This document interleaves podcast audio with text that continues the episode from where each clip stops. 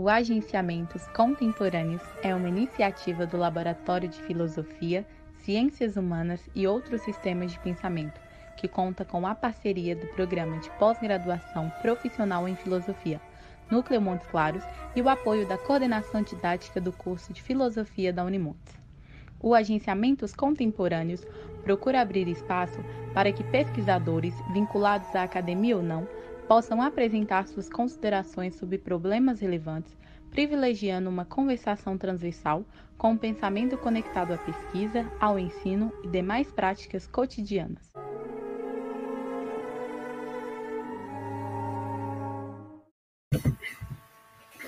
Bom dia, bom dia a todas, bom dia a todos. Sejam muito bem-vindos a mais um encontro do nosso canal Agenciamentos Contemporâneos. É, muitíssimo obrigado pela ah, pela participação de vocês em um ano e, e meio do nosso um ano e meio, né, que o canal já existe. Temos aí mais de muito mais de 300 encontros, vídeos, lançamento de livros, eventos, enfim, uh, das mais temas dos mais mais variados, né, na área de filosofia, ciências humanas, né, teatro, literatura, cinema, é, enfim, política. É, convidamos a quem não conhece o canal a conhecer, a se inscrever, a divulgar o nosso canal. É, e hoje, para para a sequência desse nosso, desses nossos encontros, é, receberemos o, o receberemos o professor e pesquisador, né, Aldo Tavares, a quem nós agradecemos demais a, a gentileza, a generosidade de, de estar aqui com a gente hoje. É, a partir desse momento, ele é mais um, um, um, um integrante desta, desse nosso canal. É, Aldo, é, a casa é sua, tá? Sinta-se absolutamente à vontade. É, e convidamos aqui também um parceiro aqui do canal, que já, além de já ter falado, já mediou vários encontros, que é o professor Edenilson Meirelles, meu colega aqui da, da Universidade Estadual de Montes Claros. Aqui nós também já agradecemos pela, uh, pela parceria e pela disponibilidade de estar aqui com a gente hoje. O, o Denilson vai conduzir esse encontro, tá? É, Aldo, muitíssimo obrigado mesmo, tá? É, agradeço demais a você ter se, se, se disponibilizado para falar, para trocar uma ideia aqui com a gente. Muito obrigado. E fique à vontade. Gostaria de pedir para você se apresentar, falar um pouco da, da sua pesquisa, do seu trabalho, e depois sinta-se à vontade para falar sobre esse tema que você nos sugeriu, né? Platão, Nietzsche Deleuze, a trilogia do Entre. Tá bom, camarada? Fique à vontade e, novamente, bom dia.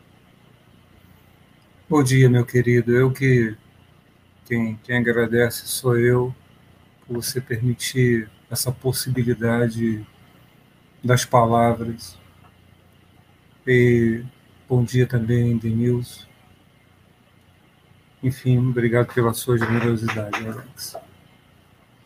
É, a minha pesquisa, ela, ela tem a característica de aproximar o que aparentemente colocam como afastado, que é Nietzsche e Platão.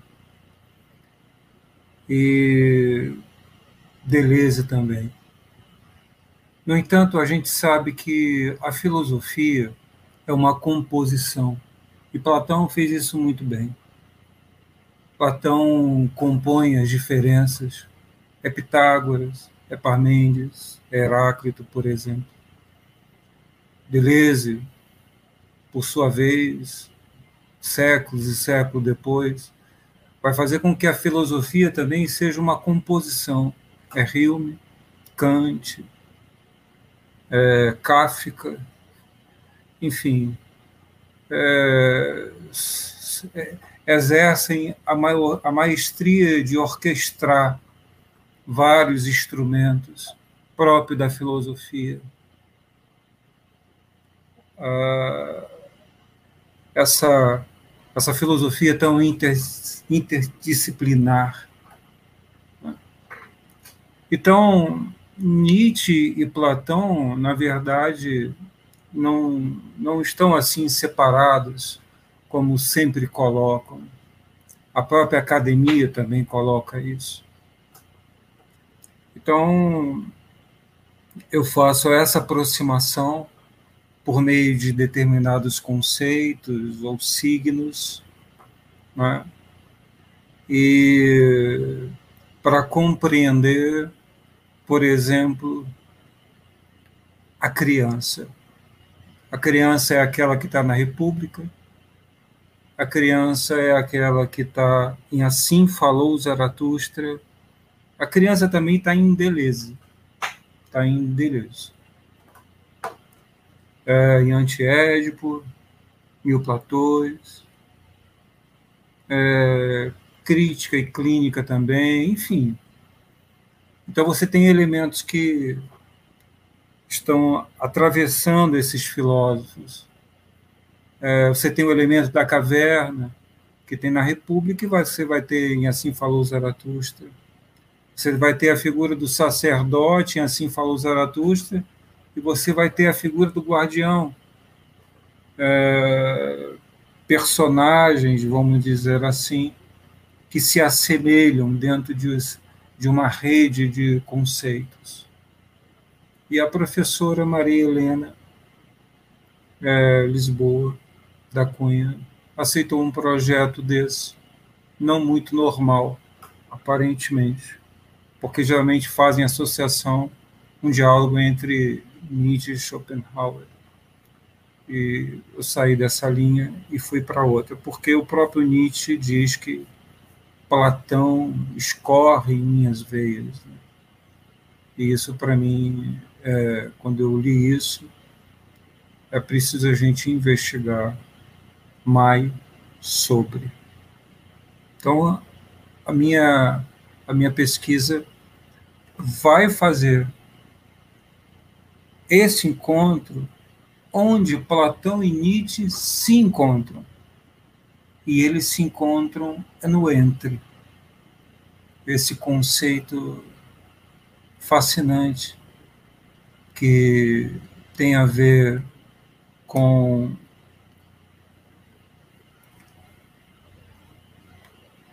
com várias questões é, tem a ver, por exemplo, com a Segunda Guerra Mundial, quando o general Patton possibilita enganar os nazistas antes da tomada da Normandia. É, tem a ver com César Borgia, de Maquiavel. O Entre tem a ver com, com a guerrilha do Araguaia, o entre tem a ver com fenômenos na natureza, como o ocaso, crepúsculo, a aurora. Né? O entre tem a ver com a esquizofrenia. O entre tem a ver com um buraco negro, por exemplo. O entre tem a ver com o caos. E, ou seja, é um conceito muito vasto. Eu aqui não me proponho a abordar uma questão estritamente metafísica do entre, o que nos levaria ao pensamento de Spinoza com o conceito de infinito. Eu não vou por esse campo. A minha intenção é pensar o entre a partir de Platão e aí chegar à política de Platão e que depois de Nietzsche vai, nesse mesmo entre, é, buscar um caminho diferente, uma outra possibilidade, porque é no entre que se dá é, a inversão ou a reversão do platonismo. Tá? Então, é, feita essa apresentação, eu diria também que tenho minha formação em literatura, tenho uma formação literária, onde a partir dali conheci um Platão por meio da teoria literária, particularmente com Luiz Costa Lima. É, tem uma formação é, em sociologia, com estudo de Marx e Weber, e um estudo também em pedagogia, onde eu abordo o currículo oculto dentro de uma leitura de Foucault. Né? E, posteriormente, é, a minha formação, e aí que nos interessa aqui, é, na minha querida e acolhedora é, Faculdade São Bento do Rio de Janeiro, onde a minha graduação se fez ali na filosofia e depois minha especialização e depois a minha querida Universidade Estadual, a UERJ, onde tive o prazer imenso de conhecer Maria Helena Lisboa, que pegou um projeto é, a princípio meio estranho, mas é próprio dela. A Maria é um ser humano assim é, surpreendente. Pois bem, colocado isso, é, eu quero dizer o seguinte para começar. E aí eu vou pegar aqui um. Tomara que. É, é, a questão é, do meu texto. A primeira, a primeira colocação que eu quero fazer é que Platão ele ele é, ele é genioso, mas ele não, ele não é genioso porque ele separou o mundo suprassensível do mundo sensível.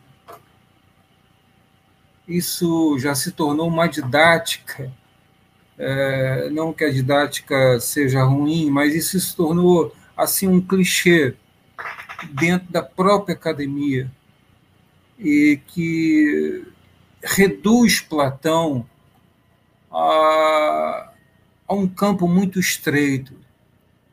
Platão dura mais de dois mil anos no Ocidente, não porque ele dividiu só o mundo entre o supra e o suprassensível, o mundo inteligível e o mundo sensível.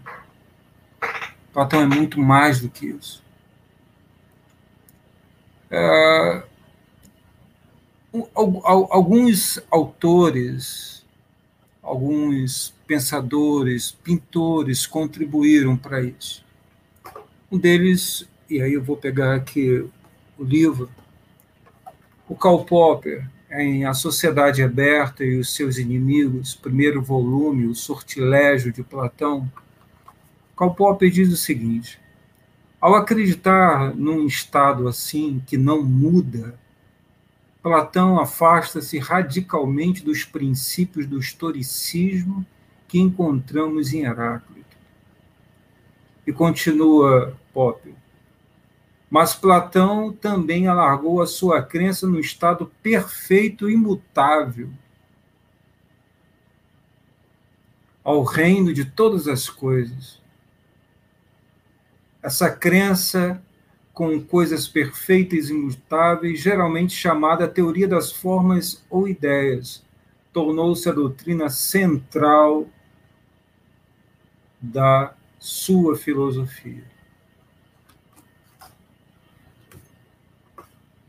Ora, quando a gente vai a Platão, em A República, e o livro importantíssimo é o livro 5, Platão tem uma passagem no livro 5 a 546A, onde ele diz o seguinte: Todavia, como tudo que nasce está sujeito à corrupção, nenhuma constituição como essa permanecerá para sempre, mas há de dissolver-se. Está claro aqui nessa passagem do livro 5 que o Logos, o princípio ordenador, a constituição, porque Platão tinha uma preocupação com a lei, nem ela é durável. Então, o que Popper coloca não é bem assim.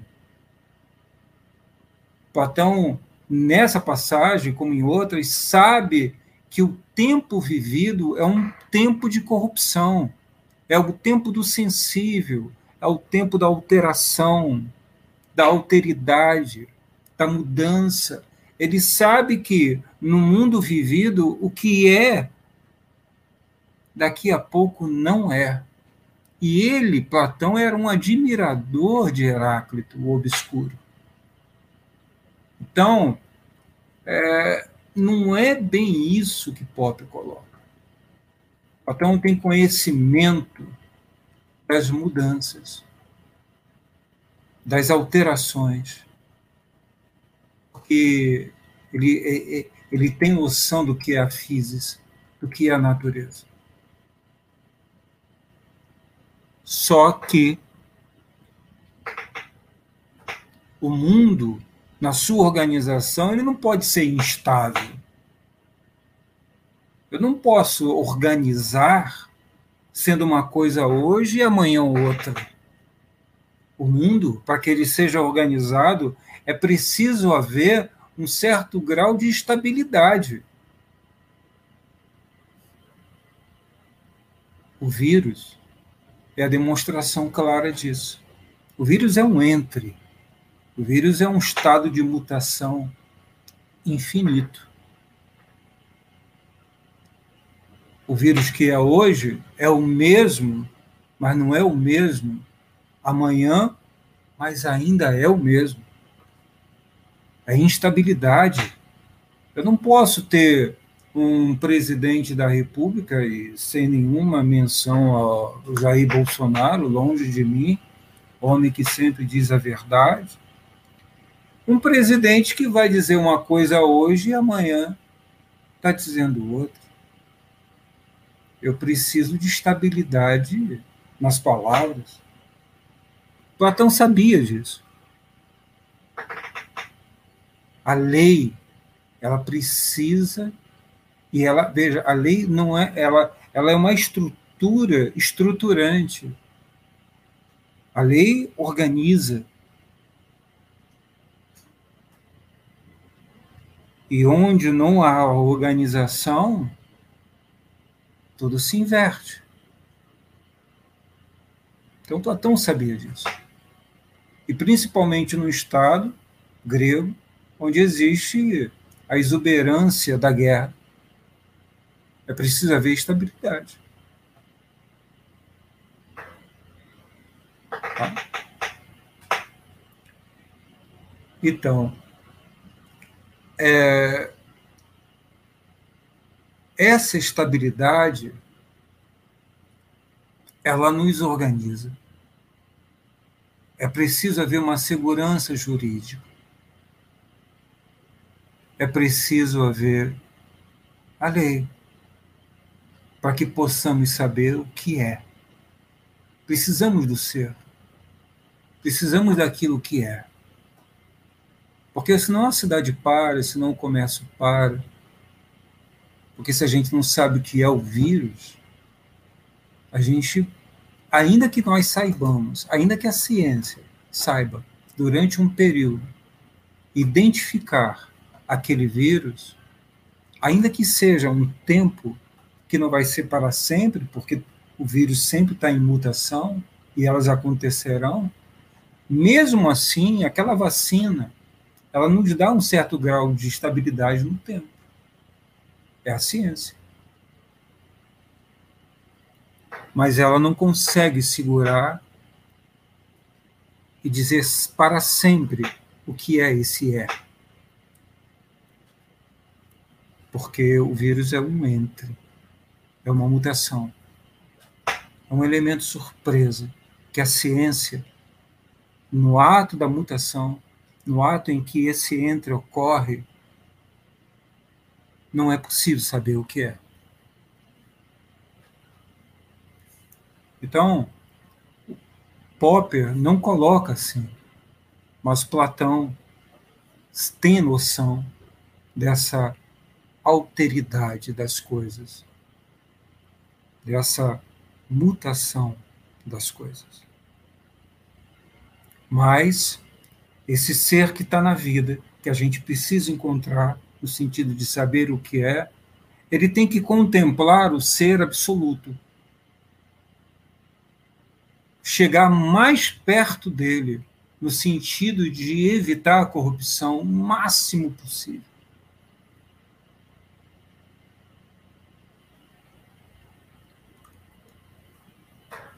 Pois bem, Platão está muito congelado é, por meio de um clichê que o condena a um estado só de transcendência, de mundo das ideias, ou de Platão como uno.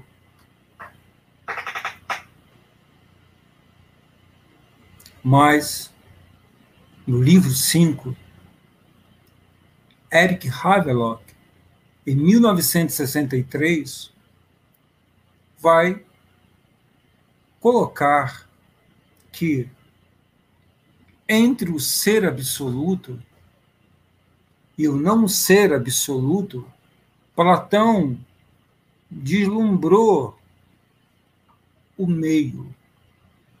Havelock faz uso é, do meio, do conceito de meio que se assemelha, que tem, tem relações com entre, sinônimo. Esse entre está entre o ser absoluto e o não ser absoluto.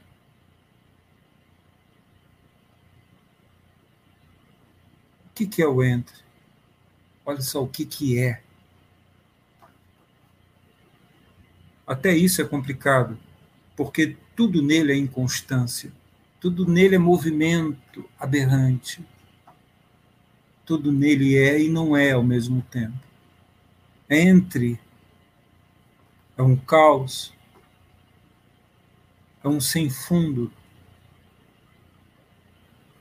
Platão vai fazer uso dos seguintes termos: o entre nele é um espaço intermediário do objeto errante.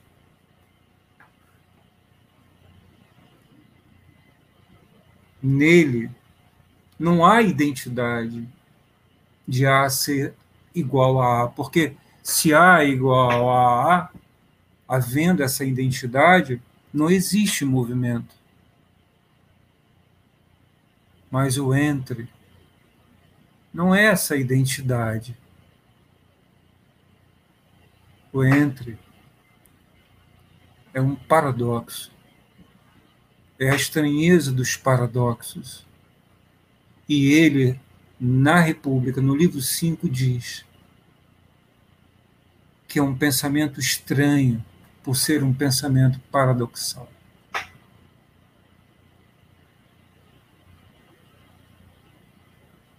Nós não temos o costume de viver o paradoxo. Não, nossa linguagem que nos cerca não tem essa característica. Falar do paradoxo que habita o entre é falar antes de Platão é falar de Heráclito. Mas antes de falar de Heráclito, eu quero aqui colocar primeiro uma poesia barroca de Gregório e Mato e Guerra. Nasce o sol e não dura mais que um dia. Depois da luz se segue a noite escura em tristes sombras morre a formosura. Em contínuas tristezas, a alegria.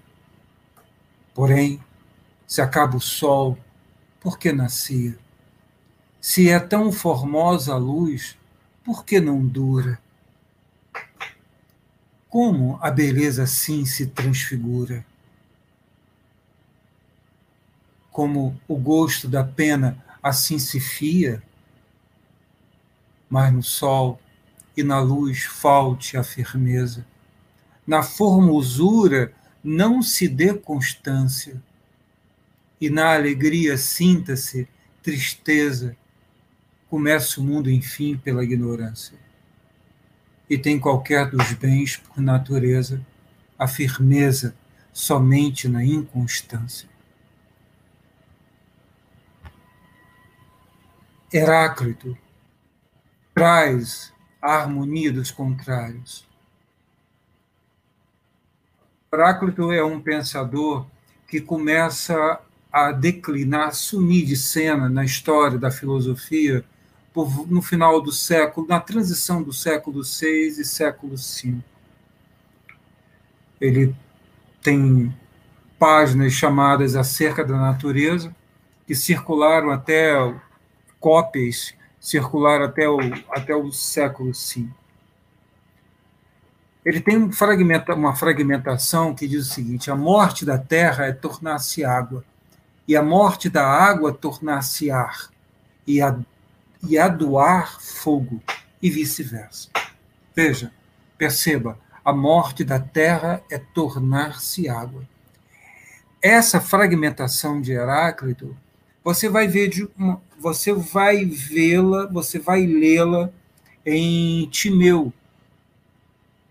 Em Timeu onde Platão coloca o fenômeno da natureza nessa transição. E em Timeu, ele vai falar de um elemento transitório. Ele vai falar de um objeto assim, objeto, o termo de que ele usa, né? A filosofia faz uso de objetos de estudo. Então, objeto, algo errante. E ele diz em Timeu, um objeto se esquiva e escapa aos nomes isso e aquilo e de qualquer outro que indica sua estabilidade. Então, isso está íntimo na própria natureza apontada anteriormente por Heráclito. Ou seja, hum, Platão é, pega Heráclito, só que ele amplia Heráclito. Mas ele amplia também com Parmênides porque a lei de que eu falei anteriormente, ela precisa existir, ela precisa contemplar o ser para haver estabilidade. Ora, Platão não é o filósofo que segue Parmênides. Platão não é o filósofo que segue Heráclito. Platão é o filósofo que está entre os dois. O filósofo está entre o repouso e o movimento.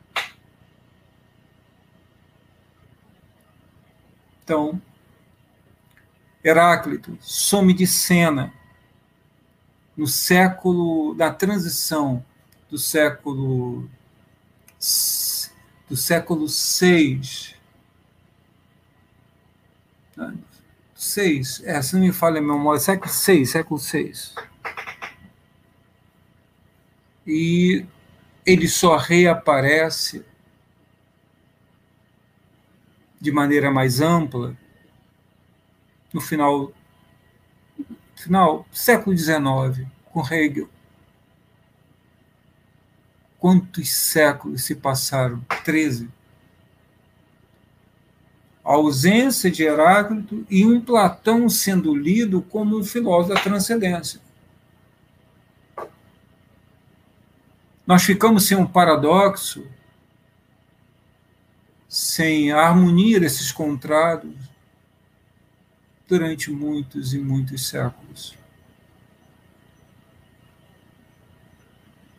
E são as palavras que constituem o mundo. E se nós não temos palavras, ou somos reduzidas a poucas, o mundo também é reduzido a pouco.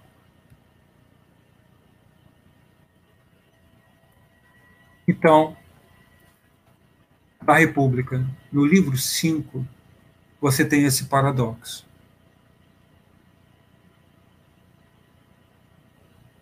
Paradoxo. O que é, não é. E o que é, o que é, não é. E o que não é, é. É a mentira. O que é o mentiroso? Por falar nisso, a minha fala hoje ocorre depois da fala do presidente na ONU.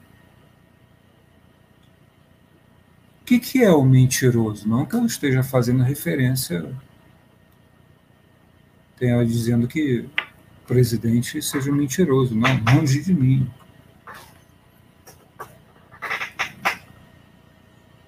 O mentiroso coloca sua, o seu rosto entre o que é, mas o que ele diz que é, não é e aquilo que ele esconde, que não aparece para nós, é. Então, o rosto. E aí que me interessa a questão de Platão também na política. O rosto, então, é um entre. Que Deleuze vai ver isso no conceito de rostidade mil platôs, Agamben vai ver isso em Meio Sem Fim. Ele vai ter uma passagem ali só sobre o rosto. Então, o rosto é um entre. A mentira é um entre. Só que Platão vai dizer a mentira nobre e a mentira falsa. A criança é educada pelo guardião mas a criança apta a ser guardião. E ela é educada pelo guardião pela mentira nobre, pela fábula nobre. Fábula é um conceito que tem a ver com o princípio organizador também. Então, desde pequena, a criança vai ser educada pela mãe. É interessante que Platão coloca é, é a, a, a educação no espaço dos costumes, claro, mas esse espaço do costume educacional é realizado pelo poeta nobre, não pelo poeta falso. Quem escreve a fábula é o poeta nobre. É esse entre, é esse mentiroso e como Platão também diz, todas as fábulas, sendo nobre ou falsas, elas têm a ver com uma verdade. Então, no espaço da casa, lá na sua literatura, no seu espaço menor, o poder do Estado estará presente por meio da estética. Estética como sensação, por meio da leitura, por meio, enfim, da fábula nobre. A criança vai ser educada pela fábula nobre, escrita pelo poeta nobre, a ser um guardião. Ela não vai ser educada para ser tecelã, é, para ser sapateiro, um tecelão, um sapateiro.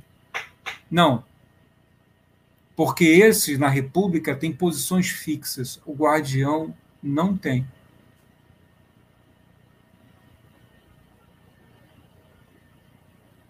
A fábula nobre é a fábula que representa a representação. A representação, a estética da representação.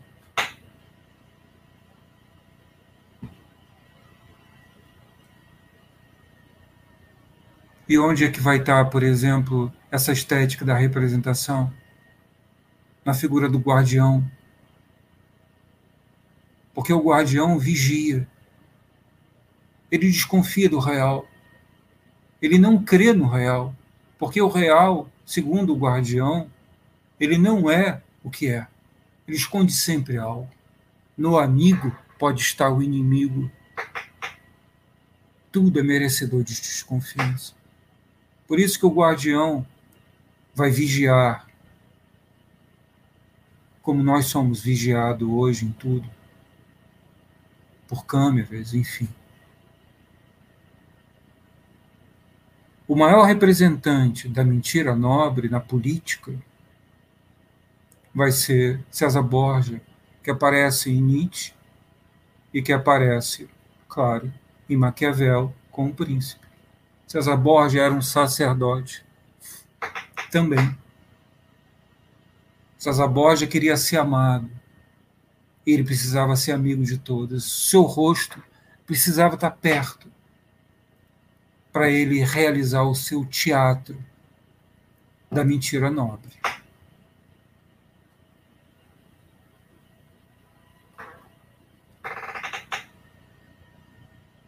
Então, o tirano, ele é uma figura que, no princípio, ele faz uso da mentira nobre. Ele cria uma identidade entre o governado e o governante.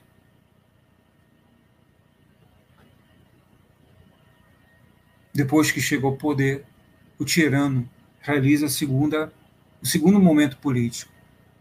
Ele se faz com mentira falsa. A mentira nobre é nobre porque esconde algo. Nietzsche, e aí eu entro na questão do Nietzsche, que eu já estou com algum tempo aqui, já 43 minutos, mais ou menos. Nietzsche vai a, Nietzsche, ele não vai na mentira nobre, ele vai naquilo que Platão pensou no sofista. O sofista, é, o Marcelo Pimenta é um professor da UFMG que já infelizmente faleceu. Ele publica um livro que está fora do mercado, e, mas é, pode ser adquirido. É, Platão, Pensador da Diferença. Esse livro eu só fui conhecer depois que a minha pesquisa já estava bem avançada. Mas é um trabalho gigantesco belíssimo de um brasileiro. Parece que ele defendeu a sua tese de doutorado na França. Pois bem, o sofista é a ampliação do livro 5, no meu entendimento, nas minhas leituras, na minha pesquisa.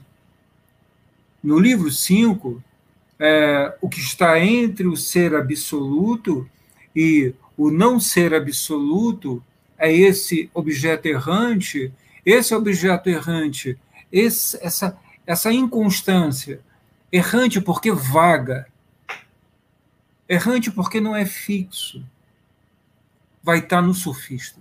O sofista amplia isso, amplia de uma maneira fascinante. E é uma obra metafísica compreendendo que a metafísica é, sobretudo, a linguagem da lógica, seja ela modal ou amodal. Mas é a linguagem da lógica, é onde o império, no bom sentido, o império dos conceitos, dos signos, se fazem presente, como se fosse como se fosse um cálculo matemático, só que não é com números, é com conceitos. E aí você vê isso no sofista. O que, que é o sofista? Particularmente, é, o sofista que aparece a sétima síntese. O sofista é que eu não consigo pegar aquilo que escapa, o que está entre, porque é sempre fuga sob fuga. É o que é falso. Falso não na concepção aristotélica, mas na concepção ontológica de Platão esse falso, que não é o que reproduzem como fake news. Porque fake news também tem um outro sentido que não, que não, que, que não soa para nós. Mas eu não tenho tempo para falar sobre isso. Né? Mas o conceito de falso é um conceito sempre de fuga, como é do vírus. O vírus é a potência do falso é aquilo que é e não é ao mesmo tempo. É o outro de si mesmo. É o outro da verdade, que aí não dá para colocar aqui é, pelo tempo. Esse outro da verdade que você vai ver no sofista de Platão. Que é a fuga sobre fuga.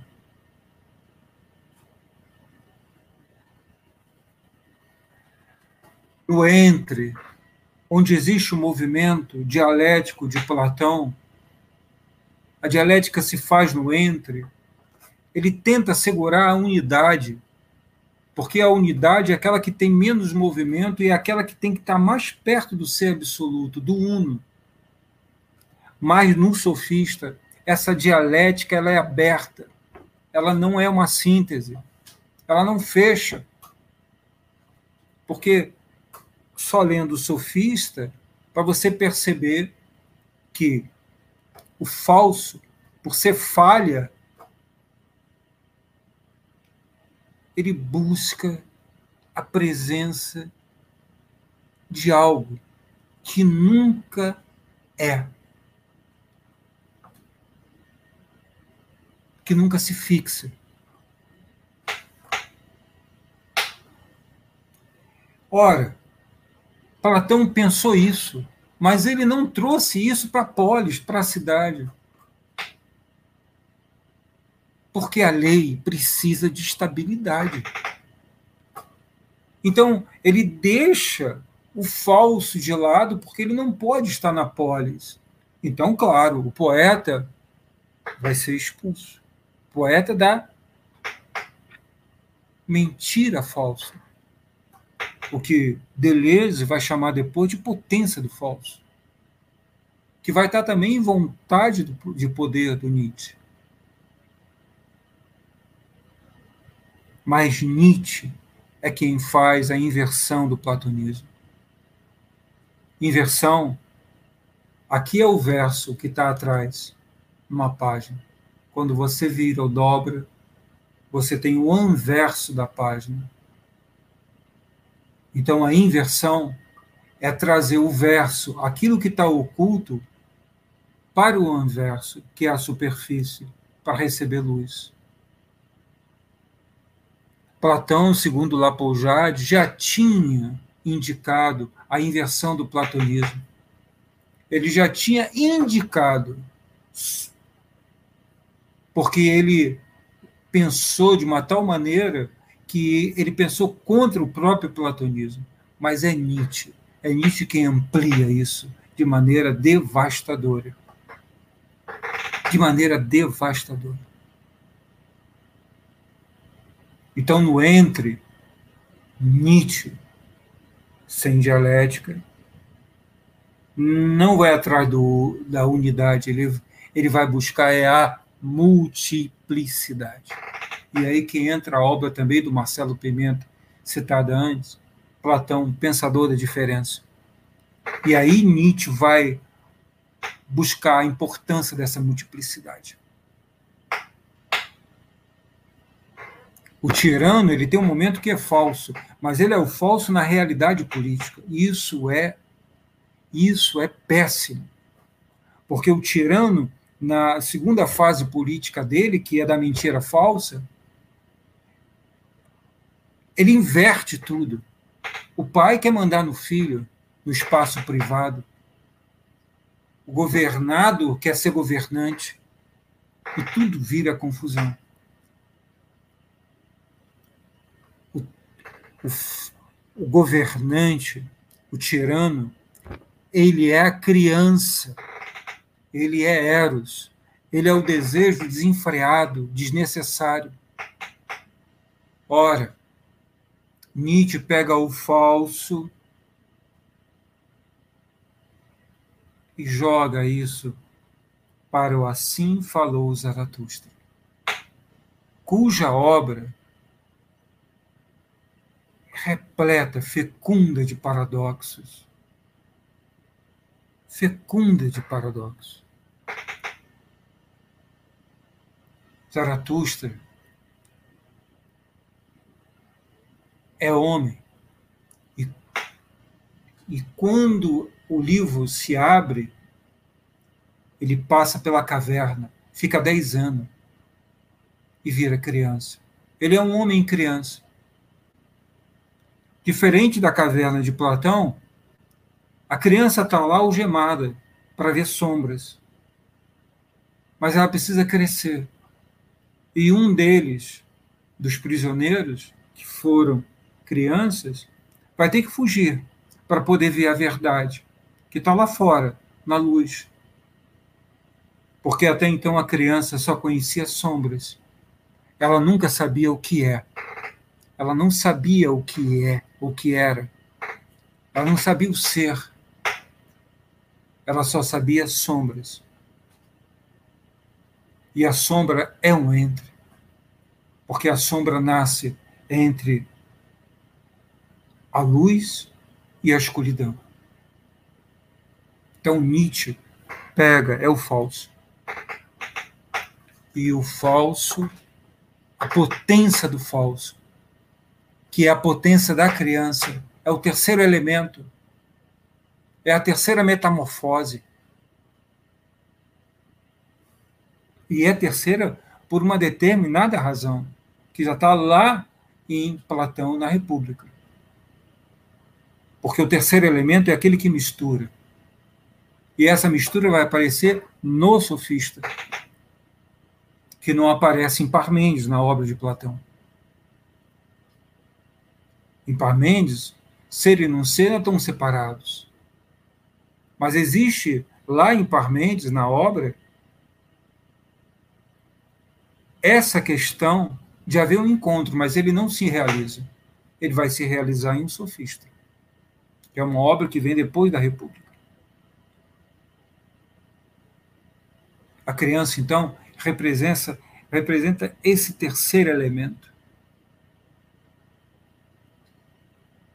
Só que o falso já não é mais o falso do tirano que inverte tudo na realidade, mas é um falso benevolente, uma malícia inocente que se dá na arte. Que se dá na arte.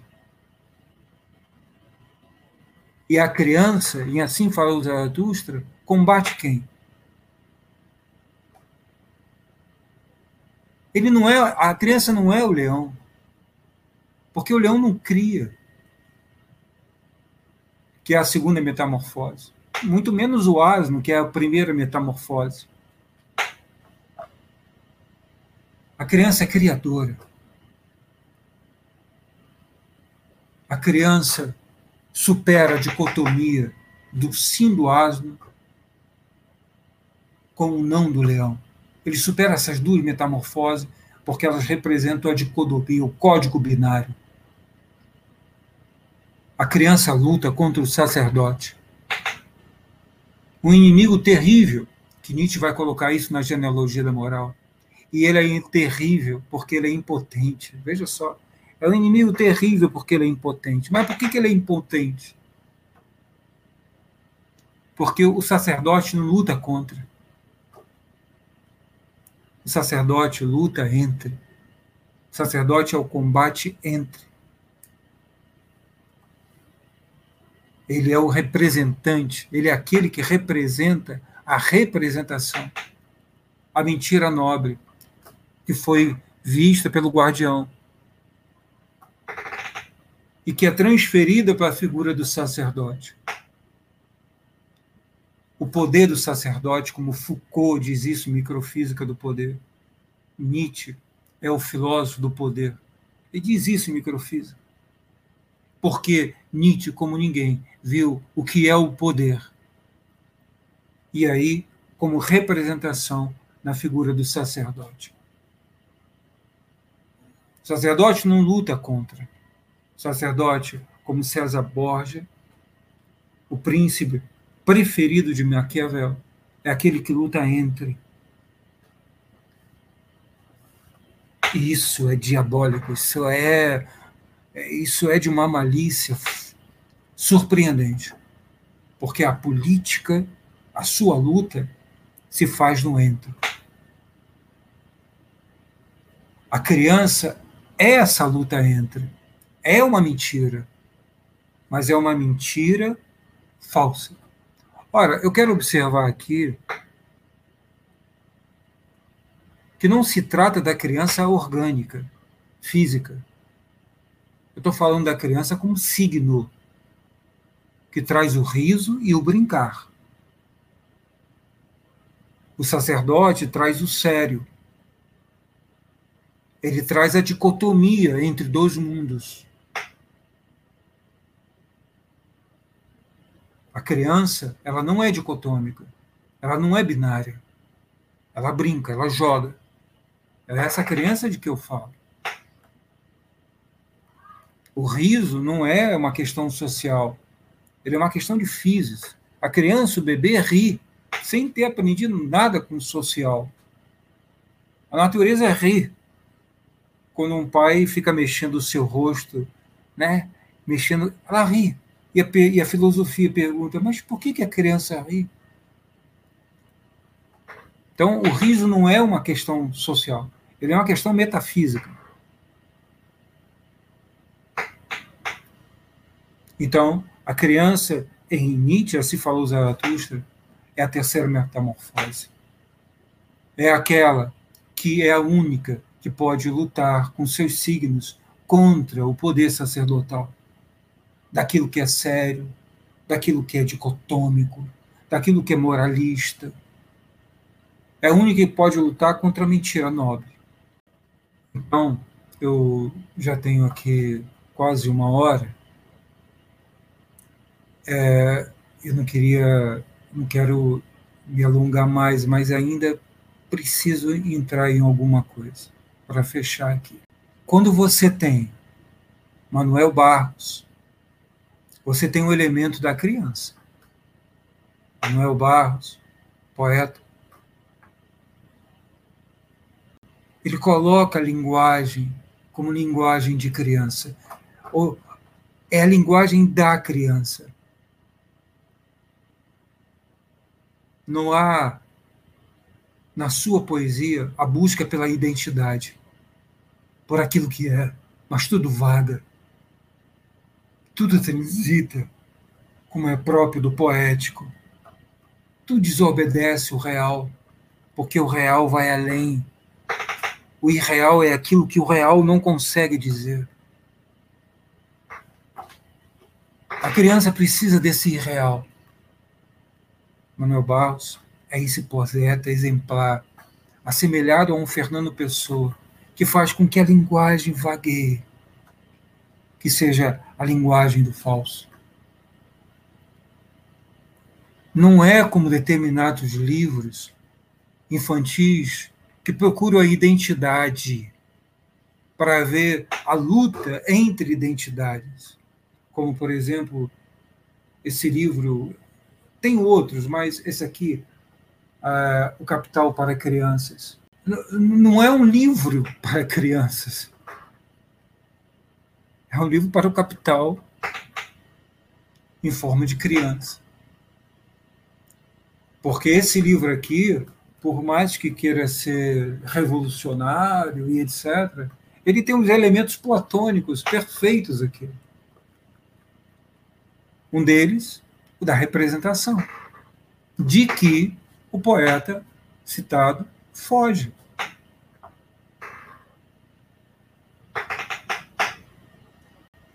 Ora, ora, ora, a potência do falso. A essa Nietzsche se dedica. Ele inverte o platonismo. Ele traz à luz o falso que Platão deixou lá no canto, expulsou o poeta. É como se Nietzsche, séculos e séculos e séculos depois, voltasse com o falso como poeta falso, exilado, e entrasse na polis, para que pudesse desmascarar o poder, brincar com ele, nunca ser contra ele, mas entre ele. Gilles Deleuze está na mesma linha de fuga. Está na mesma linha. Em crítica e clínica, ele coloca, por exemplo, que Assim Falou Zaratustra é uma obra excelente, é a excelência do combate. Ele chama, assim falou Zaratustra, uma obra de combate. Ora, mas qual combate? O do leão? Não. O do asno? Nunca. Do combate entre. E ele coloca isso nesse livro, Crítica e Clínica. O combate entre. É o combate da criança. É o devir. O devir se realiza no entre. O devir se realiza com forças paradoxais. O devir, esse devir, esse combate entre, é que engana a verdade colocada pela mentira nobre. Porque na mentira nobre, a mentira se ajusta à verdade. Mas, como bem falou Deleuze, combate entre. Então, ele, na minha interpretação, e não é uma interpretação arbitrária, claro, eu estou trabalhando com signos, com conceitos, e esse combate, esse conceito de combate está em Platão, que no próprio capítulo 5, no próprio livro 5, a criança tem que assistir ao combate, e esse combate aqui ela assiste, não é o combate da carnificina, mas ele, ela tem que aprender a assistir ao combate da representação na polis. Está lá no livro 5. Claro que Deleuze ele retoma isso. Ele faz uso do combate entre, ele, ele escreve isso. Então, é, esse combate entre, ele tem a ver com o neutro. Existe uma relação com o conceito de neutro. O neutro que vai estar, por exemplo, é, em vigiar e punir, com o conceito de, do panótico. O panótico é um olhar que vê e não é visto. É um, é um ponto de neutralidade. É um entre. Quando o poder coloca tanque na rua, é porque já está do bruto, mas o poder é sutil. Ele é diabólico, ele é com nuances, ele, ele finge ser por meio da representação. Isso está em Deleuze. A fábula está em Platão. Nietzsche fala da coloca a fábula em um dos seus livros, creio eu, para além do bem e do mal. Essa fábula retirada de Platão. E veja, Deleuze coloca assim falar Zaratustra como uma, um texto fabular. E só existe literatura quando existe o fabular. Porque Deleuze vai tirar o conceito de neutro que está no fabular, na fábula, a partir de Maurice Blanchot. Conceito de neutro. Que Foucault também vai a Blanchot para tirar o conceito de fora. O que é o neutro? É um dentro que está fora. O que é o entre? É o dentro, é o, é o, é o que está dentro e fora. É o dentro que está fora e é o fora que está dentro. É fascinante. É fascinante. Esse entre que não existe na língua portuguesa, que seria as declinações neutras, né, do latim, do grego, o neutro, que a gente fala tanto, de que nós falamos tanto e não compreendemos. Roland Barthes tem um livro chamado O Neutro, obra belíssima. Nós não compreendemos o poder como neutro. Isso é um problema.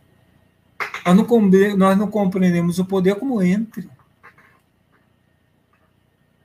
Deleuze, quando escreve Foucault, o livro, ele não vai ver, ele não vai ver Foucault com, é, com esse clichê de biopolítica. que é importante, é preciso ser visto. Mas Foucault não está reduzido a isso. Ele vai ver Foucault, Deleuze, como aquele que apresenta o, o poder como entre também. Porque Foucault leu Nietzsche. Não é à toa que ele diz em Microfísica do Poder que Foucault é o filósofo do poder. Mas do poder qual? Sacerdotal. Esse que criou suas ramificações. Um poder que precisa ser mais compreendido, que precisa ser mais lido, para podermos compreender, para que possamos entender esse poder em Platão, entender esse poder em Nietzsche e entender esse, esse poder em Deleuze. Um poder do entre, o combate entre, que atravessa esses três grandíssimos filósofos. Então, veja, é, falar do entre é, é falar de um poder que nós não estamos vendo ainda, em tempos atuais. Um país ainda fragmentado, ou dicotomizado por polaridades. Mas o poder não é isso. O poder joga. O poder joga como se fosse uma criança. Só que uma criança muito perversa. Eu acho que eu quero concluir. Eu quero concluir com um país cuja origem, cuja origem começa com uma carta de Pero Vaz de Caminha, quando ele escreve nessa carta: os índios, os nativos, são muito mais nossos amigos do que nós deles. O processo de colonização no Brasil foi muito diferente do processo de colonização dos espanhóis. Não creio que haja uma outra carta, uma carta espanhola que diga que nós somos muito, que eles são muito mais nossos amigos do que nós deles. Tudo bem que houve a presença da espada, mas a presença da cruz é uma presença sacerdotal. E o sacerdote é aquele que como guardião, aquele que conserva, é aquele que soube colonizar o Brasil. E nós temos que aprender que o veneno está na cobra. Mas o antídoto também está nela. Então, aquilo que me fere, que me envenena, também me cura. Isso é Nietzsche na veia. Porque Nietzsche não trabalha com os opostos. Ele trabalha com graduações, transições. Ele trabalha com entre. O sacerdote é o poder mais elaborado de todos. É o mais fascinante. E seus signos evadem em direção à sociedade civil. Estão presentes. Então, ele, o sacerdote, é esse amigo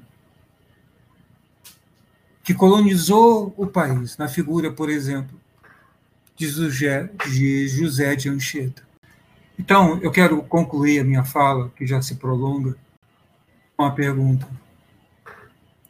O que pode o entre? Ora, em Assim Falou Zaratustra, pulsa o entre obra que se encontra entre o literato e o filosófico, e em razão de ser nenhum nem outro. Nietzsche desterritorializa a linguagem sistema de Kant e de Hegel, por expressar a potência entre dois da fabulação. Meio de Zaratustra, o combate nietzscheano não se projeta na imagem do leão, mas assim como se encontra também em A República, são os signos inerentes à criança que projetam a força do combate entre, cujas palavras mais quietas trazem tempestades. Por exemplo, as palavras do guardião.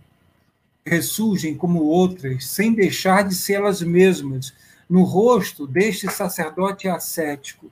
Seu nome, Padre José de Anchieta, cujos traços são marcantes no processo colonizador do Rio de Janeiro e de São Paulo. Guardião ou sacerdote, Anchieta é aquele que combate entre nas páginas de O Alto de São Lourenço, obra teatral, em que desvia, por meio de signos, costumes nativos. Um desses signos corresponde ao mal, ao que não havia antes da chegada de Anchieta, em 1553, a saber, She Ayang Uzu Nishia, traduzido pelo sacerdote como diabão assado. Introduzir o significante diabo com outro significado por meio da representação gramático-teatral tem o sentido de domesticar não pela força divisória do contra, que convenhamos, não seria domesticação, mas pela força aproximadora e paradoxal do entre, espaço de exceção, tão bem pensado pela trilogia Platão-Nietzsche Deleuze. Uma vez na arena política de combate interno da polis, o entre equivale à força do neutro, tão própria do guardião dos sacerdotes ascéticos. Ou seja, por não se opor a o neutro, é força do paradoxo. O entre é paradoxal, e os filósofos que formam a trilogia do entre, Platão, Nietzsche, Deleuze, pensam-no enquanto combate entre, sendo a criança em sua condição de corpo sem órgãos, quem sabe jogar quem sabe brincar com a representação do sacerdote ascético. Quando a Anchieta se serve do teatro a fim de inverter signos por meio da representação, o sacerdote, sem usar a violência, movimenta-se com a inocência e astúcia de quem brinca com a realidade no palco. Quer dizer, a fim de colonizar, Anchieta soube conjugar o verbo criançar, à medida que fez uso da mímese e Casquer. Teatro, tudo diversão, veneno de brinquedo, não há nada ofensivo, como diz Hamlet, a Cláudia, seu tio e fraticida, leitor de Platão, Anchieta sabe que o combate é entre. A terceira metamorfose também. Como criança fosse, o, brin o poder brinca, copia a inocência, a sua força signa, no sentido de como és embusteiro e me trata como se eu fosse criança, ora afirmando que as mesmas coisas são de um modo, ora de outro, com o escopo de me enganar. Aliás, eu julgava a princípio que seria enganado por ti voluntariamente, visto que és meu amigo. Isso está em Platão em nossa cultura colonizada, o sacerdote cético José de Anchieta é o exemplo clássico da forma mais fina e astuta de poder.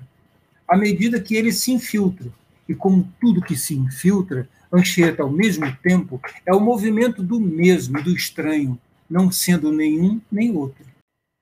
Sacerdote se serve da estética da representação, a fim de sem causar conflito ou estranheza, avançar pelos poros do estrangeiro nativo.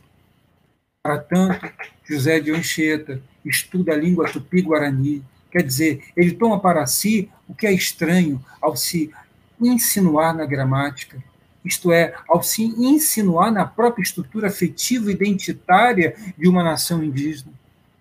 Anchieta, exemplo de como o domínio é acolhido por meio do combate entre.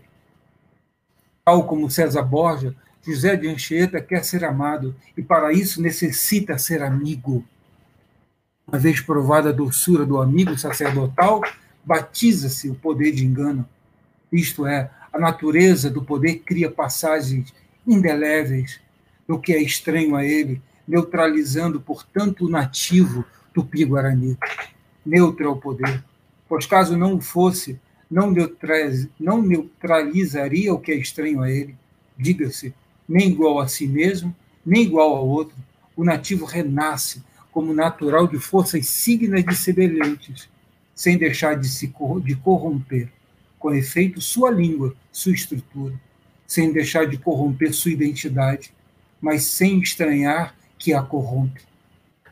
Signo que José Anchieta, José de Anchieta representa, por causa do combate entre, encontram-se representados pelo colonizado, embora não sejam eles mesmos, eles são os mesmos. Enfim, o poder consagra-se enquanto relação entre. Queridos, obrigado por me ouvirem. Depois das falas de ontem do nosso presidente da República na ONU, onde ele disse só verdades, verdades que o mundo todo não sabe que são verdades. Obrigado. Aldo, querido. Falei demais. É, muito obrigado pela sua. Pelo seu. pela sua proposta né, de pesquisa, pela sua pesquisa, pela generosidade do tema.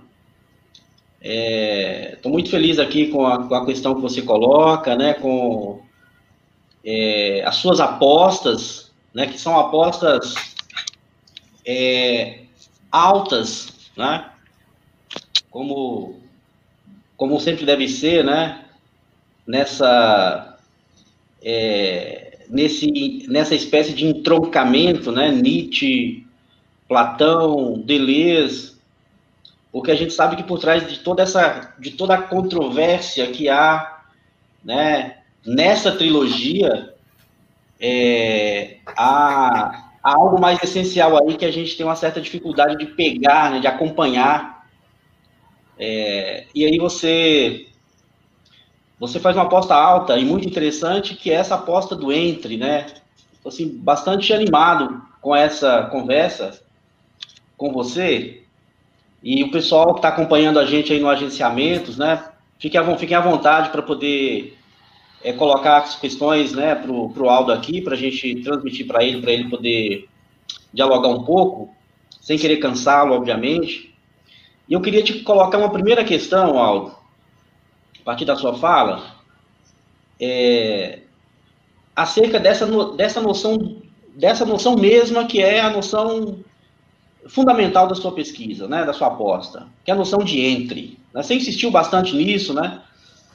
É, quer dizer, o entre é uma espécie de bifurcação, né? Quer dizer, melhor, é, o entre é, é mesmo uma espécie de entroncamento, né? A gente tem esses vários entroncamentos aqui no norte de Minas, por exemplo, né?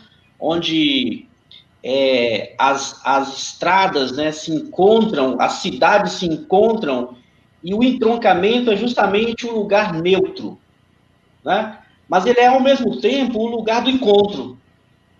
Ele é a posição onde os três, onde, os, onde as localidades se encontram e mas é ao mesmo tempo uma espécie de zona de indiscernibilidade. Não é nenhum lugar nem outro. Né? Mas são todos ao mesmo tempo, todos estão lá. Né? Quer dizer, e eu acho que é, quer dizer, é onde se pode falar propriamente né, de uma trilogia, no caso da tua, do teu, da, tua, da tua aposta, ou seja, quando Platão, Nietzsche Deleuze se encontram. Onde eles se encontram. Dizer, e eles partilham aí nesse entre, nesse entroncamento, né? É, eles, eles partilham os seus paradoxos. Isso é curioso, partilhar paradoxos, né? Quer dizer, mas também é o momento da identidade, né? Assim, que, porque é o momento do encontro, né? Quer dizer, é, quer dizer, há uma certa familiaridade filosófica entre os três, que você destaca, né? Que só pode ser percebida e perseguida, como você está fazendo, né? Perseguindo esse entre, né? perseguindo essa familiaridade, é, se nós elevarmos Platão, Nietzsche e Deleuze a um nível muito acima do pensamento vulgar que se construiu em torno das controvérsias, das controvérsias Nietzsche-Platão, das controvérsias Deleuze, Platão, por exemplo, né? Quer dizer, esse Platão de Nietzsche mais vulgar, que está tá muito difundido na obra publicada do Nietzsche em vários textos, né? e também o Platão do Deleuze, né? É, de um pensador da identidade, um pensador do reconhecimento, enfim.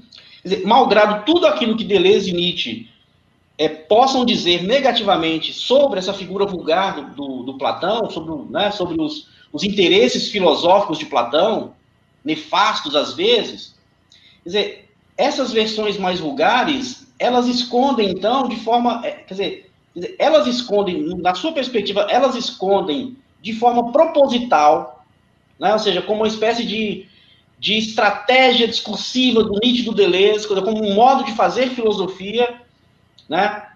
É porque eles querem justamente alcançar esse lugar mais especial do pensamento. Dizer, se eles escondem de forma proposital esse entre, né? Quer dizer, se o Nietzsche, por exemplo, eu vou pegar o caso do Nietzsche que me é muito mais próximo, né? Quer dizer, o Nietzsche tem interesse num Platão que não é o Platão que ele mesmo dissemina o tempo inteiro, né? O Nietzsche tem interesse num outro Platão, né? Quer dizer, porque há questões muito mais nobres para o Nietzsche discutir com Platão do que o Platão cristianizado, por exemplo. Né? Quer dizer, e essa, essa coisa de que, por exemplo, o Nietzsche tem uma estratégia de. É, uma forma de comunicação, e ele mesmo vai assumir isso o tempo todo, né, a, a sua forma de comunicação, a comunicabilidade do Nietzsche, para o seu leitor, é, é um jogo de mostra-esconde o tempo inteiro. Né? É um jogo de mostra-esconde, ou seja, é, eu não escrevo para leitores. Né? É, é, um livro para todos e para ninguém. Dizer, o entre está aí, né? Quer dizer, o Nietzsche é esse pensador da mentira, né? Que nos mente de cada, de forma mais deslavada o tempo todo, mas diz a mais pura verdade. E, e quer dizer, é, é, é, se é isso, você é é, é, entende dessa forma, ou seja, também no Deleuze, né? Essa forma da comunicação que é, não é à toa que o Deleuze e o Nietzsche sofrem essas acusações o tempo todo de hermetismo, de não sei o quê, enfim, porque eles têm plena consciência, plena noção da importância que é o Platão é, como pensador da diferença, como você coloca. Ok? Eu vou puxar, porque você colocou aqui o texto do, do você citou Marcelo Pimenta, que inclusive teve aqui na Unimontes por duas oportunidades, né? Um cara fantástico, um platonista fantástico, né? É, é, e justamente ele veio para falar sobre o livro dele que estava para ser publicado, né? E ele veio fazer justamente essa provocação, né? Dizer, e ele dizia o tempo todo nas palestras, ele deu um mini curso aqui para os estudantes, ele, ó, Platão não é um pensador da dicotomia, Platão é um pensador da diferença. E ele trazia a tese do livro dele, né? É, que é de fato um belíssimo livro. Quer dizer, você acha que é justamente isso, ou seja, a diferença, o pensamento da diferença, é, marcaria justamente esse encontro, marcaria justamente esse entre, que é, para nós, de certo modo, acostumados à leitura mais, mais, mais comum e vulgar, né, uma zona completa de indiscernibilidade, né, nesse caso. Né? Quer dizer, é possível, nesse entre, colocar Nietzsche, Platão e Deleuze no mesmo nível como pensadores da diferença? Essa aposta é possível, do seu ponto de vista?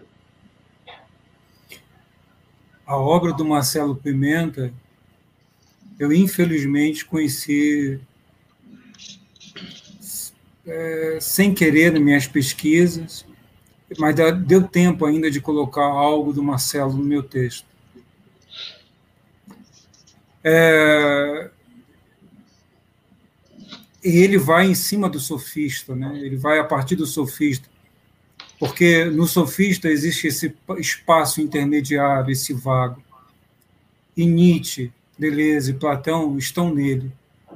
Você não pode partir do absoluto, porque o absoluto não tem movimento. Absoluto é sem movimento. Absoluto é aquilo que não escorre, que não se movimenta, é a coisa em si. Então, o que Platão faz é partir do movimento, de uma dialética, para chegar ao ser, porque ele quer a unidade em razão da lei, que ela é importante para o Estado. A sociedade precisa de organização, como eu falei isso no começo. Agora, como Platão mesmo diz na República, né, aquele que governa, só a ele cabe mentir. para o bem. Eu acredito nisso, eu acredito nesse pensamento. Platão não pensou para o mal. Só que a representação, ela tem a sua ambiguidade e ela vai entender a algo conforme composição de forças no campo do real, né? no campo da, no caso da realidade. Mas se for mentir para o bem, sim. Mas só que isso não é isso não é bem o que acontece. A representação mente para fazer o, o que é ruim, a mentira nobre. É importante cantar o hino nacional? É. É importante, como eu fiz isso quando criança, na época do regime militar. É importante ter os símbolos, os símbolos da nação? Sim, claro. Mas não é importante enquanto nacionalismo. É importante enquanto nacionalidade. Porque a nacionalidade implica a identidade das diferenças. Então, veja, o mesmo signo que tem a ver com a representação platônica, que a representação vem dele e é um princípio metafísico, é ambíguo. Então, eu vou usar os símbolos nacionais, mas eu não posso usá-los para mentir, no sentido pior do termo. Né? Para usar o indivíduo, para mexer com a nação como se mexe hoje.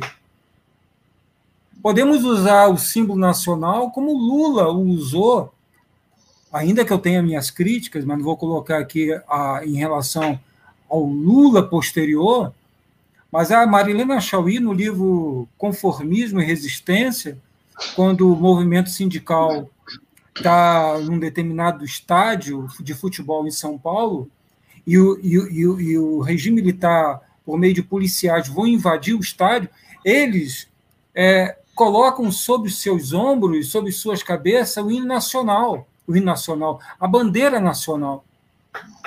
E essa bandeira nacional impede que o estádio seja avançado, seja invadido e aconteça uma tragédia. Ela coloca isso no livro dela. Bem, é o mesmo hino, é o mesmo símbolo, é a mesma representação, mas depende da composição de forças se nós vamos para o nacionalismo ou se nós vamos para a nacionalidade. Platão aponta isso com uma clarividência muito grande na questão do entre. O símbolo é um entre. Por, por exemplo, o movimento é, anarquista na Europa com Proudhon, Proudhon tinha uma concepção de dialética que não era hegeliana e que Marx criticou, porque a concepção dialética de Proudhon era aberta, era uma dialética serial, e Proudhon leu Platão, outro que leu Platão. Então, veja, é, existe uma. É como você colocou, é, é, de maneira exemplar, você tem a estrada, mas você tem o cruzamento.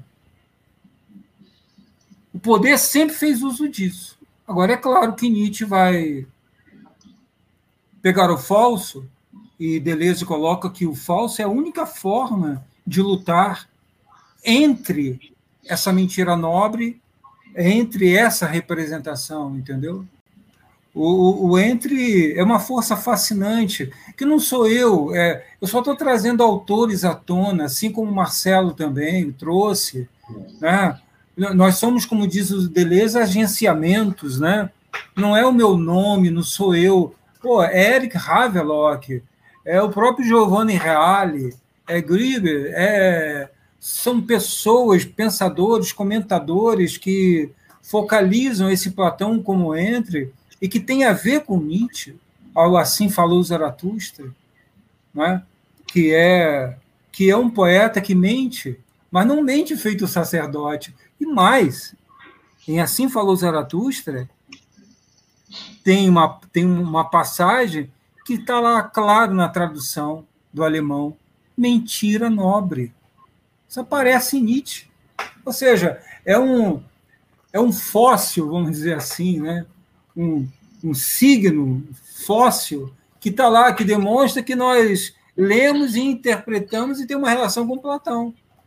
Agora, e aí eu concluo, se é que eu também estou respondendo a contento. É, agora, é claro que existe uma academia sabe, que está ideologizando a filosofia, que quer criar um inimigo também, que quer uma luta orgânica, sabe?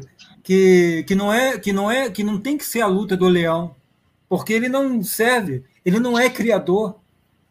Só cria aquele que está entre. O devir é criador e ele só cria o devir porque está entre, acontece no entre, que são as, que são as forças paradoxais.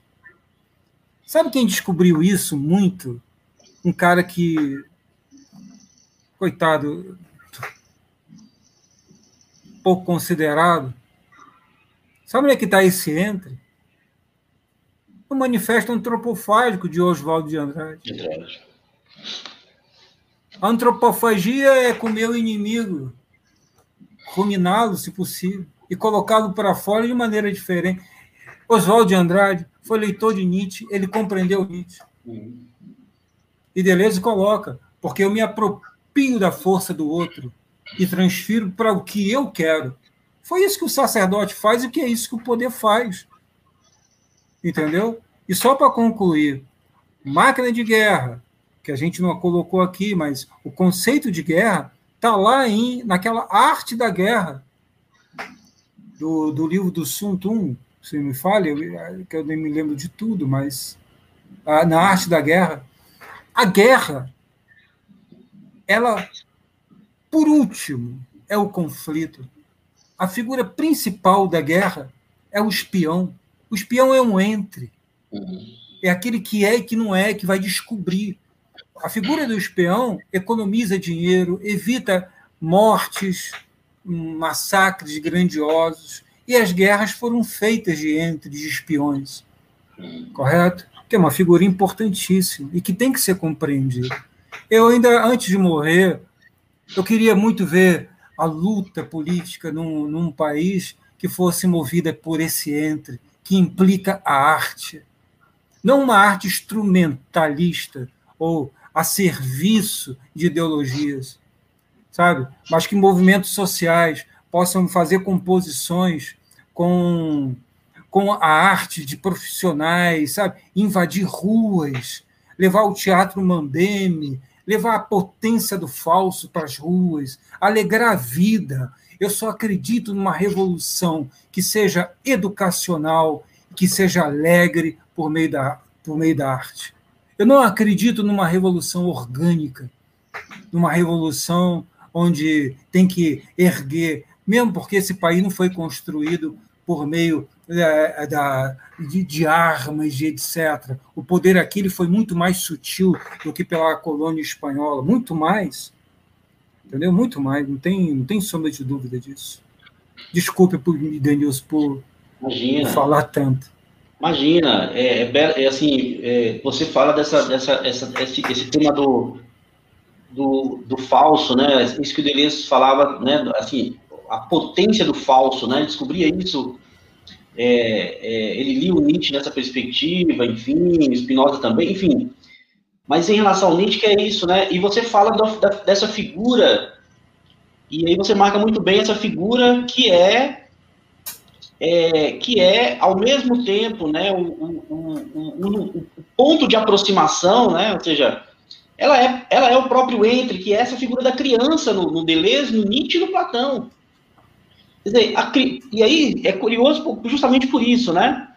Porque, por exemplo, no caso do Nietzsche, há uma certa tendência a ler a perspectiva da criança só na perspectiva é, só na perspectiva da criação, da alegria, da inocência, mas é justamente o Nietzsche vai dizer, bom, mas a criança é também perigo. Então, ela é propriamente uma zona de indiscernibilidade, ela não é nenhuma coisa nem outra só, né?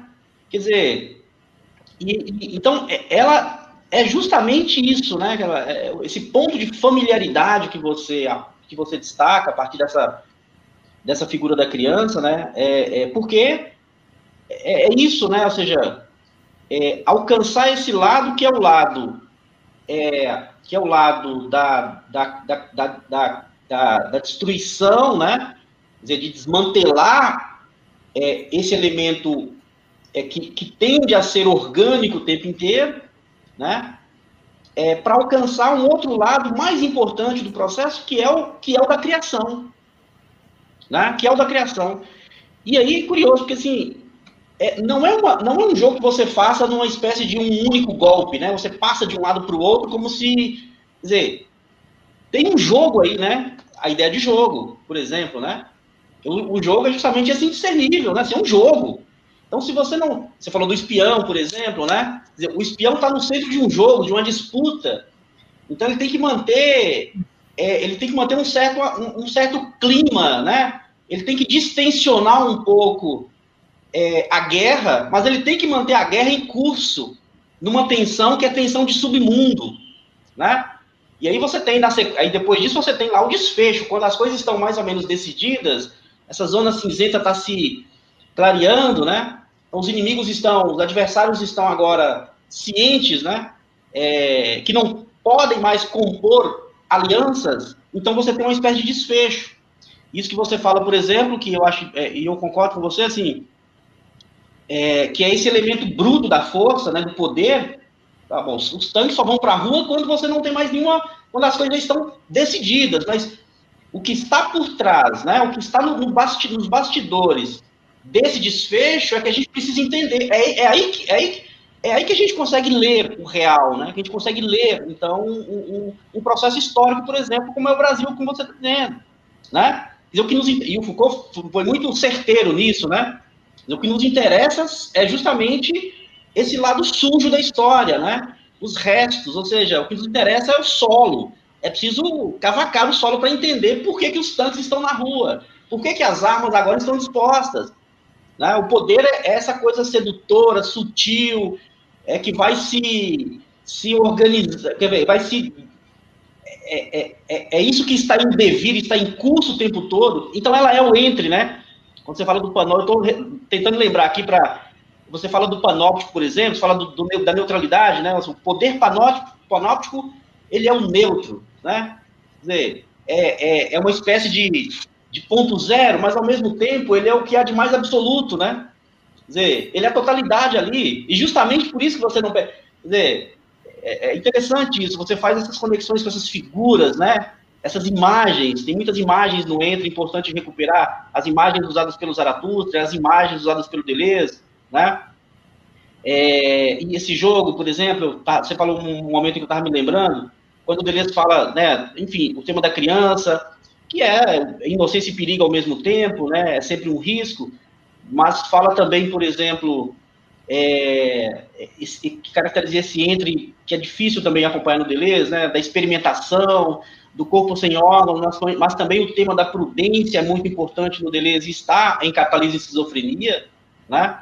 Tema da prudência, quer dizer, você tem um jogo aí, um certo equilíbrio que é preciso né, é, é manter, e aí, assim, é, Aldo, eu acho que é muito, é, extremamente é, é interessante e incômodo, né, essa, esse tema do Ende, e você vai trazendo o Manuel de Barros, enfim, é, né, Oswaldo de André, que é isso, né, assim, eu acho que é, é, alcançar esse lado do entre, alcançar essa perspectiva do entre numa disputa filosófica, né, dizer, numa disputa de iguais, né, é, é, me parece que é, é, justamente a tarefa da pesquisa, né? É a tarefa do, da leitura, né? Dessa leitura de filigranas, como a gente diz, né? E você, fala, você, você encerrou falando da, da questão da arte, né? Da arte na revolução, por exemplo, né? na educação. É, e não é à toa que o Nietzsche apelava para esse caráter é, da arte, é, é, é da leitura como arte da interpretação, né? da interpretação como arte. Não como tradução, mas como arte. Né? E era mais ou menos o, o, o que ele aplicava, por exemplo, ao Platão. Né? O que ele aplicava, por exemplo, a, a essa figura do Sócrates, né? Como ele expressa num fragmento muito diferente do que as, os textos do Crepúsculo dos Idos sobre Sócrates, esse, dizer, Sócrates, Sócrates, né? Sinto tão Sinto-me tão próximo dele que chego até arrepios, calafrios. Né? Quer dizer, e aí o, o, alguém lembrou aqui, deixa eu ver se eu recupero, é, o Moacir Romano lembra aqui, né? É, Nietzsche é muito próximo de Platão, Mário Ferreira dos Santos já, já percebeu isso no século passado, né? o próprio Deleuze se aproxima muito da filosofia concreta é, de Mário, enfim. Essas articulações que eu acho que você traz essa imagem da criança que ela é fundamental, né? É, porque é onde me parece a... Não sei se eu estou equivocado nessa leitura, mas a, dizer, é, nessa trilogia é onde essa a, a, a, representação, na verdade, ela tende a desaparecer e aí você tem né, é, a verdade do encontro, né, o que interessa de fato, né, o que de fato está em jogo. Né? Enfim, é, era um pouco dessas, dessas tuas considerações aí que eu queria aproveitar. Certo. É, a gente acaba reproduzindo nos movimentos sociais, na academia, ao criticar Platão e fazer essa dicotomia com Nietzsche, posteriormente com Deleuze,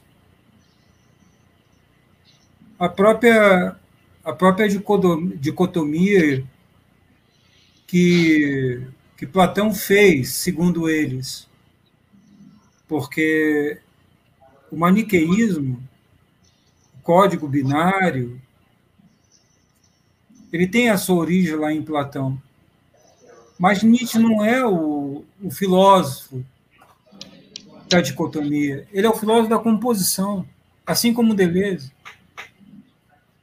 E para mim, na minha interpretação, seguindo é, meus estudos, esse encontro ele se faz no entre, no entre que é um campo neutro, abordado, como eu falei anteriormente, por Roland Barthes, ainda que o, o Pelbard tem um livro que ele fala que existem diferenças, mas existem semelhanças entre o entre, o neutro. O Blanchot coloca o conceito de espaçamento. É, o Guattari coloca é, a fenda caótica, é, fluxo esquizo. Mas o ente, para mim, é, é, o termo mais adequado no que no, a que eu me proponho, porque ele está muito na fala comum e, e, e, na política ele é passado só como uma preposição, mas ele é um substantivo que merece toda consideração, entendeu? Considerar um, um Nietzsche como opositor, um contra, é porque não se leu não se fez a devida leitura de Assim Falou Zaratustra. Né? Nietzsche não é o leão. Zaratustra é criança. Zaratustra, quando sai da caverna, que caverna quer dizer curva, né? a dobra, e, quando ele desce, ao invés da caverna de Platão, o homem sobe, mas em Assim Falou Zaratustra, ele está descendo. E quando ele desce, quem o recebe é um, é um sacerdote, um santo, e santo, na etimologia, quer dizer ser, vem de, deriva de ser. Então, quem recebe Zaratustra é o ser. E o santo, que é ser, pergunta a ele, né? que ele se transformou, ele se tornou criança. Então, Zaratustra, veja, é, é incrível.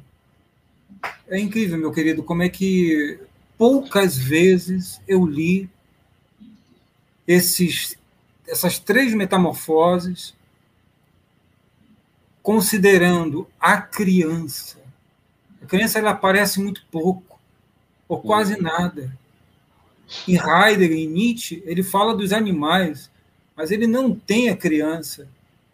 E outros autores, e outras pesquisas. E é uma luta política. Agora, outro cara que fala na sociologia da criança, o Benjamin, ou Benjamin, uhum. né? é outro, é o único da escola de Frankfurt que falou da criança, porra, mas como é que. Ele, quando estava fugindo, né, antes de morrer, ele, ele escapou dos nazistas querendo levar os textos sobre criança. Pô, por que, que um cara como Walter Benjamin, ou Benjamin vai porra, querer falar de criança? E aí você vai entender. Porque a criança na filosofia ela ficou numa lacuna muito grande entre Platão e Nietzsche. Quem recupera um pouco são os românticos. Românticos. Se não me fala a memória, Schelling recupera sobre a questão da estética. Né? o, o livro eu tenho aqui, me esqueci o nome agora, mas é, é Schiller, deixa eu ver aqui. Sim, Schiller, é Schiller, não? É Schiller que, que vai falar da educação estética do homem, Schiller. Então, tem ali, mas quem retoma de maneira grandiosa a criança é Nietzsche, com Assim Falou Zaratustra, e os livros de vários, de, vários aforismos de Nietzsche têm referência à criança de maneira né, é, é, nas entrelinhas, porque Nietzsche é muito entrelinhas, né? É. nas entrelinhas que onde se deve ler Nietzsche, né? Então Nietzsche se apresenta e ao mesmo tempo se esconde, como você bem colocou aí, né? Então a criança vai aparecer em Nietzsche, com assim fala Zaratustra, e aparece de maneira fabulosa, porra. Uhum. Fabulosa. Ou seja, a coragem quer rir, como Zaratustra diz. A coragem quer rir. Quem é que quer rir? O asno? Não. Quem quer rir? O leão? Não. Quem quer rir é a criança. Eu quero é. brincar com o poder, sabe? E aí você tem, depois dessa publicação de Nietzsche, um fluxo muito grande da criança na sociologia, coisa e tal, e aí tem a figura do, do, do Benjamin. Eu acho que o Benjamin, Benjamin, claro, eu acho que ele, claro, leu Nietzsche, e o estudo dele talvez tenha alguma linha de fuga é, com esses elementos, entendeu? Ótimo, ótimo. Tem uma pergunta da Juliana Caetano aqui, é, Aldo. É, e ela pergunta como os planos de consistência de Deleuze entra, né, ou entraria nessa noção, quer dizer, entra nessa noção de entre, né, que você apresenta. Quer dizer, como esse conceito encontra, né, como esse conceito encontra, né, os conceitos de Nietzsche e Platão. Ela está falando do, do, dos planos de consistência, né? A questão do, a questão do Platô, que tem a ver com o plano de consistência, o platô é uma abertura. Né? O, o platô é uma abertura entre o dentro e o fora. Né? Mas eu prefiro responder assim, eu, eu prefiro responder de uma maneira que seja assim. A consistência, no sentido de consistência filosófica, ela está lá em, em Deleuze. Mas ela deriva de Platão. Veja, o Gunther Figel, ele diz algo que é muito interessante. Figel percebe a aliança tácita de Nietzsche com Platão, apesar de muitas de suas afirmações. Não é porque Nietzsche criticou abertamente a teoria dos dois mundos, de matriz platônica, que ele não tenha, de algum modo, se aliado a Platão. Mas ele se aliou a Platão indo ao mesmo, mas buscando a diferença. Porque Deleuze busca diferença, e a diferença ela só surge no entre. Se existe alguma consistência, ela vem daí, uma consistência filosófica, conceitual. Se é que nesse sentido que a, a, que a pergunta foi direcionada. Quer dizer, é no próprio devir. É no devir que está o entre. E ali, nesse entre, é que vem a diferença. A diferença é do devir. Ou seja, que não é mais, é, não é a repetição do mesmo, mas é a repetição daquilo que já é o mesmo sendo diferença. Entendeu? Isso já é um entre. Né? Então, no, no meu campo de rede é, de signos, os três estão no mesmo espaço, porque o devir se dá no entre. O falso se dá no entre. O que, que é o bobo, por exemplo? O bobo aparece em H Ciência. Cara, eu não sei quando é que eu vi alguém falando de Nietzsche na figura do bobo, como arma política, como uma, uma luta de uma luta entre. Mas ele coloca isso em H ciência. o bobo, é o devir criança do Papa. Porque o bobo ele vai surgir na Idade Média na figura lá da, da igreja, na festa do asno, se me falha a memória. E o devir, a diferença, ela se dá pelo molar com o molecular, não sendo nem molar nem molecular, não sendo nenhum nem outro.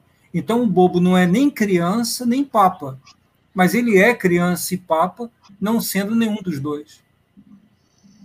Então, se é que eu respondi, essa consistência ela se dá é, num signo.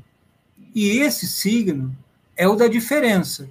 Mas aí me remete a Platão e me remete também a Nietzsche, porque está tudo numa linha. Ela se dá no neutro, ela se dá no entre, ela se dá no fluxo esquizo, que, como eu falei, pode ir para uma metafísica de Spinoza, ou infinito, ou então, ou então para, um, para um campo da sociologia, que a metafísica contribui para isso. E aí você vai para o campo da sociologia, entendeu? Eu não sei se eu respondi ao correto, ou adequado. Ótimo, ótimo.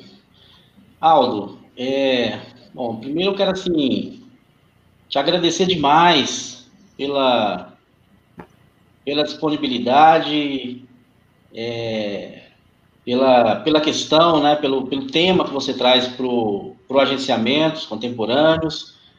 Vai ficar gravado aí para a gente divulgar, para as pessoas terem acesso ao teu, né, a tua aposta, a tua pesquisa, enfim, te agradecer demais, agradecer o pessoal que acompanhou aqui é, ao vivo essa conversa, essa tua exposição. É, Sinta-se extremamente à vontade quando quiser retornar, está convidado né, a retornar ao agenciamentos, quando você quiser e puder, é, com esse tema, enfim, é, com o tema que você estiver pesquisando, enfim, sinta-se, você é da casa, como disse o Alex Fabiano no início, né, você é, é, um componente do nosso canal agora. Então, assim, te agradeço demais pela, pela questão, pela importância da questão, né, e, e pela urgência de pensarmos, é, de pensarmos a diferença, né, pela urgência de pensarmos a diferença, de pensarmos o encontro, né, é, e você traz três pensadores daqui que são, enfim, fantásticos, né, é, agradeço demais, viu, pela, pela, pela alegria que há na tua, na tua, na tua questão, né? Assim, na, muito bom, muito bom mesmo. Fique à vontade aí para se despedir do, dos nossos dos nossos companheiros aqui de, de, jornada, tá? E a gente vai, depois da tua fala, a gente encerra, já deixo aqui um abraço para você e para quem nos acompanha. Edenilson, eu que agradeço a você, o Alex, por essa generosidade. Generosidade que eu não encontrei em outros locais, no próprio Rio de Janeiro. Eu não sou um homem que tenho ainda publicado livros, eu tenho uma vida dedicada à educação. Sou um homem simples. A minha vida são as minhas leituras, a minha casa, minha esposa, meu cão e meus seletos amigos. Vocês foram muito generosos e possibilitaram que minha palavra agenciada é, de um nômade, eu sou um nômade, eu sou, um, eu sou uma pessoa que até hoje eu acho que não me encontrei meu lugar no mundo, sempre mutante, sou um anônimo e nomes mesmo, Platão, Nietzsche e, e Deleuze, esses são eternos enquanto houver humanidade. Eu, meu caro, eu, depois de uma missa de sétimo dia, eu serei esquecido. Grande, grande, grande, Alan. Obrigadão, meu querido. Obrigadão, Jails, que está aqui nos bastidores com a gente. Até mais, pessoal. Agenciamentos continua sempre. É o que há. Agenciamentos. Vamos lá. Abraço a todos.